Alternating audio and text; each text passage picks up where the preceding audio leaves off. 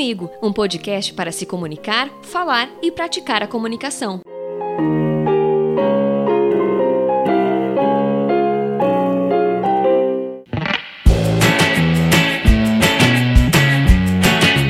Hey, você internauta, seja bem-vindo ao primeiro episódio, efetivamente, do podcast Fala Comigo. Na verdade, eu fiz um de apresentação, se você teve a oportunidade de acompanhar, e esse o primeiro episódio, portanto, para falar de comunicação. Por que este podcast? Como eu falei naquele episódio de apresentação, a ideia surgiu com o propósito de falar de comunicação de uma maneira geral, mas por quê? Porque a comunicação está em todo lugar, em tudo que a gente faz. E você já parou para pensar no que seria de nós neste período de quarentena se não fosse a internet? Louco, né? A TV, a santa Netflix, assim como e-mail, WhatsApp, FaceTime, Skype e outros softwares e equipamentos é, e outros aplicativos para a gente trabalhar, por exemplo, home office. Quem já não passou por uma enrascada na hora de se comunicar? Ah, levanta a mão. Travou, sofreu, falou o que não devia ou não falou o que devia falar, perdeu oportunidades, se culpou depois, ficou se descabelando, super normal. Quem nunca passou por isso? Eu também, aliás, muitas vezes. Acho que é por isso que inconscientemente eu me tornei comunicadora, sei lá. Eu sempre gostei de falar sim, mas falar com a família, com os amigos, com quem a gente conhece, com quem a gente se sente confortável é mais tranquilo, né? Pois é. O problema começa, talvez, na escola, não sei, com os benditos seminários, aquela história de chamada oral, nem sei se tem isso ainda, ai como eu tô velha. Eu me senti velha agora sair daquelas situações constrangedoras, tipo bullying, por exemplo. Quem nunca? Não tem como, né? Antigamente nem chamava bullying, né? Nem tinha esse nome, mas enfim. Se a gente se comunica bem, tem segurança, nada disso deixa a gente desconfortável. Então é esse o grande lance. Por que um podcast? Um podcast porque eu achei que é uma mídia fácil, simples e se assemelha muito ao rádio, que é minha grande paixão. Ai, Lilian, mas o rádio é tipo super velho, não tá ultrapassado? Jamais. Não fala mal do rádio perto de mim que eu fico chateada. Eu vou defender até a morte. Eu não tô com os melhores equipamentos aqui na minha casa. Não sou mega expert em tudo. Não sou mega expert na comunicação. Tem gente muito, muito, muito superior a mim. Mas eu acho que todo mundo tem que começar se tem um objetivo, certo? Todo mundo pode e tem o que compartilhar. Isso que é o mais legal. Conhecimento trocado é conhecimento ampliado, na é verdade? É o que todo mundo diz. Quer dizer, talvez eu tenha criado essa frase agora, mas enfim. Pois é, aí eu resolvi colocar em prática esse projeto que eu já tinha na cabeça. Comprei um microfone novo, adequamos algumas coisas técnicas aqui na minha casa. O meu marido, que é da informática, me ajudou muito. Ganhei um super incentivo das minhas melhores amigas, que são velhas de guerra já, e falavam: Meu, vai e faz. O meu sobrinho fofo gravou a trilha no piano. E cá estamos para o Fala Comigo. Eu comecei com muito orgulho trabalhar com comunicação no rádio AM, que ainda está firme e forte, talvez mais firme do que forte, porque tudo muda, né? Mas continua aí. E aí o podcast é uma forma de praticar um novo rádio. Por que não dizer assim, né? Um aluno, uma vez, quando eu eh, dei aula em alguns cursos sobre expressão verbal e de, de rádio também, me disse que o rádio AM era coisa de velho. Ele sabia que ele ia me machucar com essa frase. E ele falou dessa forma. E aí eu falei, poxa, não é bem coisa de velho, porque pode até ser, o público mudou e tudo mais, mas quantos foram os comunicadores formados pelo rádio AM? Quando eu digo formado, é porque realmente nasceu nele um grande comunicador. Eu acho até que eu me tornei comunicadora é, por conta do rádio AM. Era no microfone que a gente aprendia a falar de fato, com coerência, com clareza, a aprender a ter a cadência de ideias, de formar as coisas. O rádio é uma grande escola. E a gente brincava nas rádios que eu, que eu trabalhei, assim, eu ouvi, ouvi de muita gente. É, ah, quem já trabalhou em rádio, quem já fez rádio, faz de tudo na vida. E acho que praticamente isso, porque muita coisa que eu faço até hoje muitas situações em que eu fui colocada até hoje na vida, é, eu acabei me saindo é, de uma maneira até tranquila, sabe? Consegui sair de saia justa mesmo, por conta do rádio, eu acho. Porque as situações em que a gente era colocado ao vivo, fazer uma transmissão, é, acompanhar um acidente, alguma coisa, e aí a hora de entrar no ar, a gente tinha que entrar no ar para passar a informação correta, porque a pessoa que estava ouvindo a gente tinha que ter a informação correta e entender o que a gente estava falando. que é o que é mais importante, né? Então eu acho que o rádio foi o, o grande culpado de eu me tornar comunicadora, assim era no microfone, na hora do vamos ver ali que a gente passava a informação, prestava serviço para a população, que é uma característica grande do rádio AM, né? Praticava utilidade pública, atendia o ouvinte, e quando a luzinha do no ar ali estava acesa, já era. Ou a gente falava ou a gente falava. Até porque o tempo no rádio é muito valioso. Cinco ou mais segundos de branco, e você aí sabe do que eu tô falando, são o suficiente para o ouvinte achar que a rádio saiu do ar e mudar de sintonia. Aí você pega as gerações mais atuais, por exemplo, nem tem paciência para ficar ouvindo rádio porque vai ouvir propaganda e acaba ouvindo as plataformas de streaming. E não tem muito essa questão, essa, essa, essa fidelidade. E o rádio AM tinha uma outra característica: era uma fidelidade muito grande com o comunicador, com o locutor que estava falando. Porque às vezes no FM a pessoa ouvia, ou até hoje pode acontecer isso, ouve, sabe quem é o locutor, até cria uma afinidade ali, mas está ouvindo por conta da música. Pede uma música, participa de uma promoção. No rádio AM tinha uma, uma identidade mesmo, uma confiança no locutor. E isso ainda se vê, principalmente aqui no interior. Então eu tenho muito respeito pelo rádio AM. E aí alguns trechinhos que eu separei para vocês. Já participei de transmissão de futebol.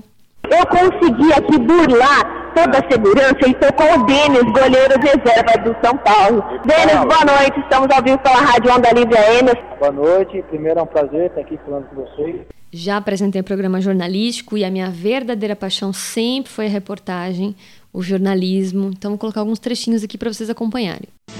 Muito boa tarde, querido amigo ouvinte. Estamos começando o Onda Cidade deste dia de hoje, quarta-feira, dia 20 de junho de 2012.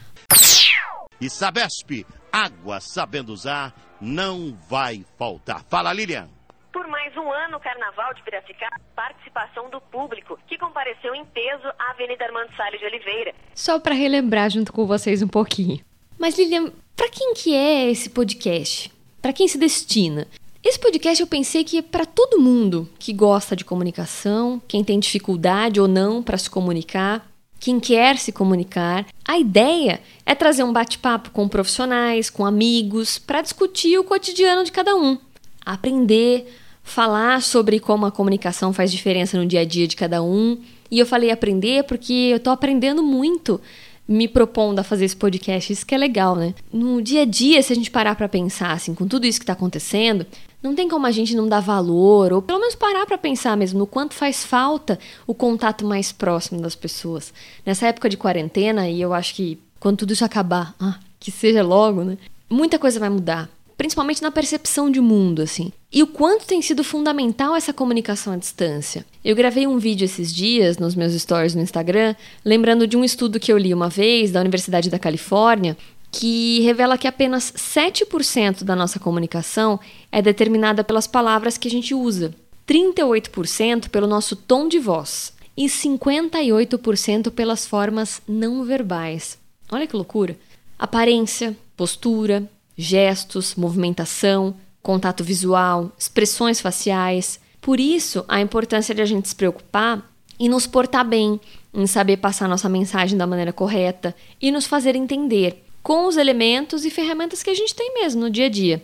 Quando você não é entendido, a culpa normalmente não é do outro, e isso é pesado para a gente pensar, mas porque a gente não se fez entender, e aí pesa mesmo essa questão. O ônus de uma má comunicação é sempre do emissor. Então, é sempre é, uma cadeia, né? Emissor, mensagem, receptor. E de onde parte a mensagem? Do emissor. Então a gente tem que pensar dessa forma, que a gente tem que se colocar como um bom comunicador para que a comunicação se estabeleça da melhor forma. E como não pensar na comunicação não verbal em tempos de máscara? Eu parei para analisar essa questão hoje e fiquei pensando assim: a gente só enxerga os olhos das, das pessoas. É muito louco. Todo mundo sabe o quanto é mais fácil tentar entender o outro e se comunicar com expressões faciais, não é? Uma boca torta, um nariz franzido, assim. Eu sou a louca da expressão. Eu brinquei uma vez, acho que com a minha irmã, não lembro com quem eu tava falando. Eu falei, gente, eu não posso fazer botox na vida. Porque se um dia eu perder essa minha expressão aqui da testa, eu tô na roça. Porque eu sou, eu sou muito teatral, acho que com o rosto, assim. Eu, eu me expresso demais, tanto que eu já tô com uns 300 pés de galinha, mas ok. E tudo bem, porque eu, eu, prefiro me expressar dessa forma. Eu acho que é mais fácil para as pessoas é, lerem ou entenderem mesmo o, o que eu estou sentindo e de que forma eu estou me comunicando. Eu adoro o livro Corpo Fala. É bem antigo, na verdade, mas eu comprei a edição ilustrada da Mônica Madschnig, desculpa se eu falei o nome dela errado, da editora Vozes, que é de 2014. É muito bacana. E ele tem bastante ilustrações mesmo, ilustrações grandes, que dá pra gente ter uma noção dessa questão da, da expressão é, corporal. E a gente tem que lembrar que um orador começa a causar impressão antes mesmo dele abrir a boca. É cruel, mas é, isso é real. A gente expõe a nossa personalidade pela maneira como a gente se porta perante o outro. E aí, uma frase do filósofo grego Heráclito: Os olhos são testemunhas melhores que os ouvidos. Doido, né? Então, a gente olhando, a gente consegue captar melhor algumas coisas do que simplesmente ouvindo. E aí, enquanto eu tô falando com vocês, nesse caso que eu só tô usando a voz, e aí vocês só estão usando os ouvidos, obviamente, eu tenho que passar um pouco mais. Por isso que o rádio é legal, assim, eu tenho que passar um pouco mais de emoção no que eu tô falando. Porque se eu falo de uma maneira linear, vocês não conseguem perceber o que eu estou falando. Então, da maneira como eu estou falando, eu estou usando ênfase em algumas palavras e é essa a minha ideia. Trazer emoção no que eu estou falando ou a minha intenção do que eu estou falando para quem está me ouvindo. Aí eu separei também algumas frases desse livro para a gente refletir. Os sinais do corpo podem reforçar as palavras, contradizê-las ou até mesmo substituí-las. Às vezes, a linguagem corporal já consegue dizer tanto que já não precisamos mais da língua falada, não é? Aí os maridos vão me dar razão. A mulher, quando ela tá quieta, com aquela cara bem burrada, e aí ele pergunta: o que foi? Não é para perguntar que foi. Ele já vai entender que tem alguma coisa errada. Agora, se ele vai lembrar o que ele fez, aí é outra história. Mas é só para ilustrar que a pessoa ela consegue transmitir o que ela está sentindo pela linguagem corporal. E mais uma frase: tanto faz de que tipo de pessoa você é. O importante é que a sua linguagem corporal combine com você. Só assim parecerá que você é autêntico e simpático. Porque se você é uma pessoa expansiva e tenta se conter para falar com as mãos e tal, vai ser sofrido. E o contrário também. Se você é uma pessoa mais retraída e está se colocando numa situação de se forçar a ser uma pessoa, nossa, também não vai soar legal. Olha como é interessante a gente pensar nisso. Voltando a falar das máscaras. Comece a prestar atenção na hora de conversar com alguém que está de máscara, já que a gente está sendo obrigado a passar por essa situação mesmo, né? Quem sorri de verdade vai sorrir com os olhos. Aquele sorriso amarelo, ele não mexe tanto com os olhos. O sorriso de verdade, mesmo que a pessoa tá ali se entregando para sorrir, revela os tais dos pés de galinha e a maçã do rosto fica mais saliente. Normalmente ela vai saltar para fora da máscara quase. Então é uma maneira da gente perceber isso. Meninas, me perdoem, mas é real essa história do pé de galinha. Pelo menos a gente está mostrando que a gente está sorrindo de verdade. Num rosto impassível, você não consegue perceber entusiasmo ou animação. É bem real isso.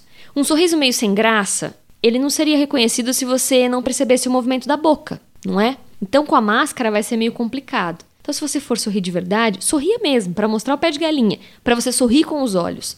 Aquela pessoa que tá sempre com a testa franzida, normalmente é, é, quando você olha para ela, já tá com aquela cara meio carrancuda, assim, ela fica taxada de séria demais, fechada para diálogo. Ai, aquela pessoa ali, acho que não vai, não vai ser legal, né? Ela tá, tá meio ali, ela não tá muito afim de papo. Não tem como. A gente lê o corpo primeiro. Certamente você lembrou de alguém, tenho certeza que olhou e não está muito afim de conversa. Sobrancelha levantada e olhos abertos, espanto. Sobrancelha levantada, pálpebras superiores mais abertas e as inferiores meio tensas assim, medo. E apesar de a gente não ver a boca, mas pelos olhos é possível a gente perceber sinais de desprezo. A boca certamente vai ficar mais esticadinha para um lado assim, e o olho vai dar uma leve levantada. Então já dá para perceber também. E aí, quando tem entusiasmo, alegria, o olho brilha. E quando a pessoa tá desanimada, tá triste, não tá afim, tem alguma coisa errada com ela, o olho fica embaçado. A gente consegue perceber a falta de brilho no olhar. Eu falei tudo isso, parece tão óbvio, na verdade, mas faz uma super diferença para ter empatia, para se colocar efetivamente no lugar do outro, para ter feedback na hora de uma conversa importante e aí estabelecer a comunicação. Saber ler esses sinais facilita uma comunicação bem-sucedida. São coisas bobinhas, assim parece, mas no dia a dia, se você começar a aplicar, você vai conseguir resultados interessantes. Então, resumidamente, o que a gente precisa para se comunicar bem? O treino e a prática já são grandes aliados. Eu falo por mim também, porque, nossa, não sou, nossa, a melhor comunicadora, mas eu, eu tento, na verdade, é, me colocar sempre no lugar do outro, assim, para poder tentar estabelecer essa comunicação, como eu falei, de uma melhor forma. Então, eu, eu, tento pensar nisso sempre. E aí eu me coloquei em situações. Eu era daquelas pessoas que ficava vermelha para responder presente na sala de aula. Quem me conhece hoje fala, nossa, é super extrovertida, mas não, não é assim eu acho que eu fui me forçando a, a, estar nessas situações e me obrigar a lidar com ela. Não sei, talvez por isso é, hoje eu consiga é, falar melhor no meio de pessoas. Não fico nervosa também? Fico nervosa também, super. Mas aí é o lance de aprender a lidar. Ao longo desses episódios do, do, do, podcast, eu vou falando disso também, trazendo algumas questões no dia a dia, como é que eu fui aprendendo, enfim. Mas ficar nervoso ao falar em público, de novo, é perfeitamente normal. Todo mundo fica nervoso. A grande questão é exatamente saber sair daquela situação. Colocar o nervoso ali, a ansiedade no bolso, na hora que precisa, com muita respiração.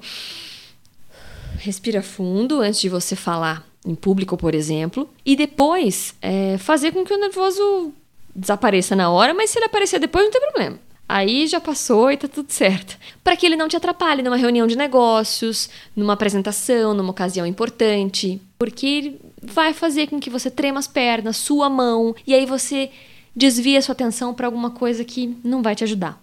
Lembre-se sempre: o nervosismo dá asas, libera adrenalina e põe o nosso corpo em ação.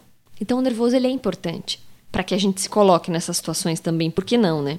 Essa é mais uma frase do livro também. E aí que eu queria deixar de mensagem, talvez, nesse primeiro podcast. A prática pode não só levar à perfeição, mas o que é melhor, aí na minha opinião, a segurança e a tranquilidade. E depois a satisfação de você ter conseguido. Não é legal depois você pensar e falar assim: poxa, deu certo, consegui. Então, fala na frente do espelho, escreve antes de falar, lê em voz alta, treina com alguém que você tem confiança, para daí você se sentir mais seguro e conseguir chegar no seu objetivo. Uma hora a coisa sai. Vou deixar um exemplo aqui para vocês de muito tempo atrás que eu tenho essas gravações que eu adoro ficar relembrando algumas coisas e ouvindo porque é bem engraçado. O Supremo Tribunal Federal decidiu por unanimidade dos oito ministros presentes à sessão desta quarta-feira que as marchas na maconha podem ser organizadas livremente em todo o país.